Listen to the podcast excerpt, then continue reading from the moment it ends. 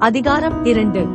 பதினாலு வருஷம் சென்ற பின்பு நான் தீத்துவை கூட்டிக் கொண்டு பர்ணபாவுடனே கூட மறுபடியும் எருசலேமுக்கு போனேன்.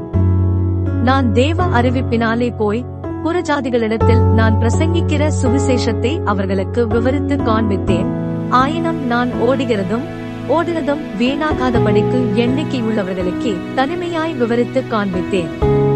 ஆனாலும் என்னுடனே கூட இருந்த தீர்த்து கிரேக்கராயிருந்தும் விருத்த சேதனம் பண்ணிக் கொள்ளும்படிக்கு கட்டாயம் பண்ணப்படவில்லை.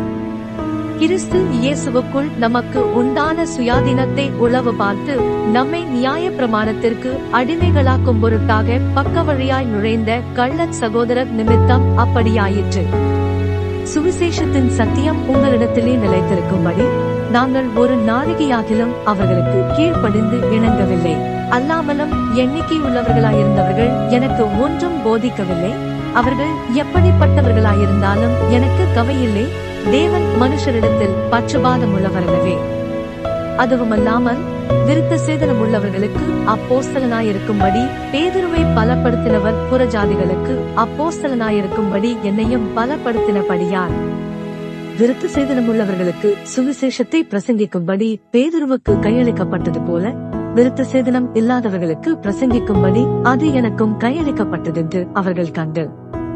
எனக்கு அளிக்கப்பட்ட கிருபையை அறிந்தபோது தூண்களாக எண்ணப்பட்ட யாக்கோபும் கேபாவும் யோவானும் தாங்கள் விருத்த சேதனம் உள்ளவர்களுக்கும் நாங்கள் புறஜாதிகளுக்கும் பிரசங்கிக்கும்படி அந்யோனிய ஐக்கியத்திற்கு அடையாளமாக எனக்கும் பர்ணபாவுக்கும் வலதுகை கொடுத்து தரித்திரரை நினைத்துக் கொள்ளும்படிக்கு மாத்திரம் சொன்னார்கள்.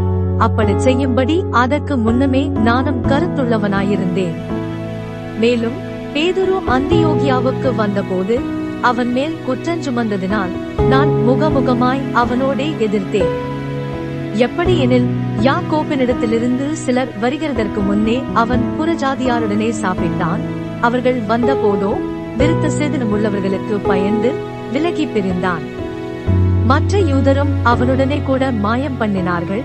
அவர்களுடைய மாயத்தினாலே பர்ணபாவும் எழுப்புண்டான் இப்படி அவர்கள் சுவிசேஷத்தின் சத்தியத்திற்கேற்படி சரியாய் நடவாததை நான் கண்டபோது எல்லாருக்கும் முன்பாக நான் பேதுருவை நோக்கி சொன்னது என்னவென்றால் யூதனாயிருக்கிற நீர் யூதர் முறைமையாக நடவாமல் புறஜாதியார் முறைமையாக நடந்து கொண்டிருக்க புறஜாதியாரை யூதர் முறைமையாக நடக்கும்படி நீர் எப்படி கட்டாயம் பண்ணலாம்?